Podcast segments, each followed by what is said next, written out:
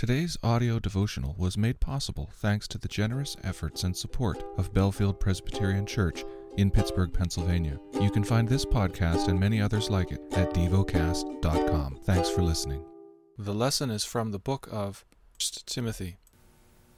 1 Timothy chapter 5 Do not rebuke an older man, but encourage him as you would a father, younger men as brothers, older women as mothers, younger women as sisters, in all purity.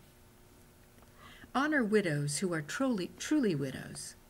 But if a widow has children or grandchildren, let them first learn to show godliness to their own household, and to make some return to their parents, for this is pleasing in the sight of God.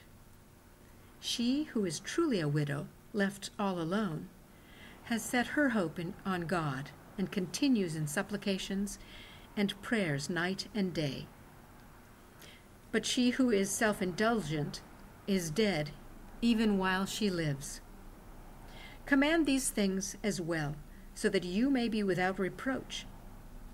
But if anyone does not provide for his relatives, and especially for members of his household, he has denied the faith and is worse than an unbeliever.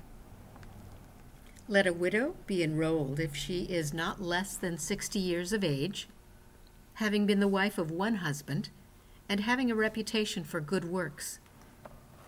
If she has brought up children, has shown hospitality, has washed the feet of the saints, has cared for the afflicted, and has devoted herself to every good work.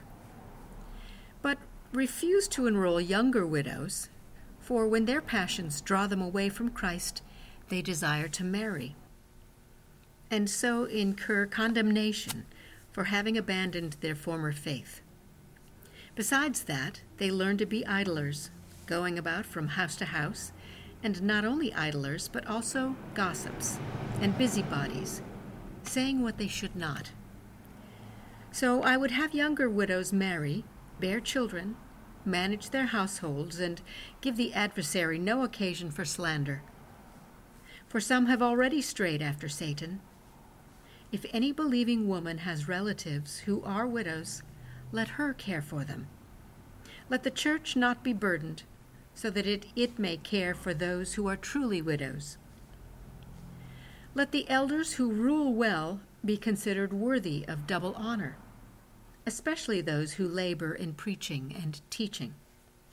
For the Scripture says, you shall not muzzle an ox when it treads out the grain. And the laborer deserves his wages. Do not admit a charge against an elder except on the evidence of two or three witnesses. As for those who persist in sin, rebuke them in the presence of all, so that the rest may stand in fear.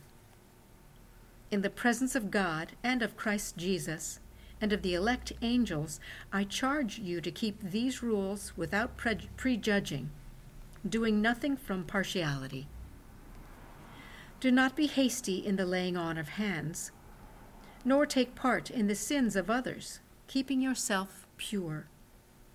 No longer drink only water, but use a little wine for the sake of your stomach and your frequent ailments.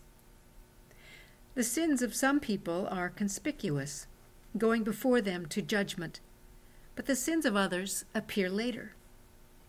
So also good works are conspicuous, and even those that are not cannot remain hidden. Meditate and dwell on what you're paying attention to in God's Word. How has it connected with your heart or mind?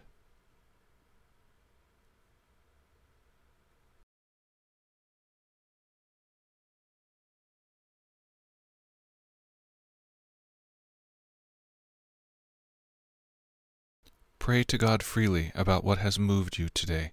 Turn your thoughts to Him and enjoy His presence. We offer the following as prayer topic suggestions for renewal and refreshment throughout the church, for those who teach children. Thank you for listening to DevoCast.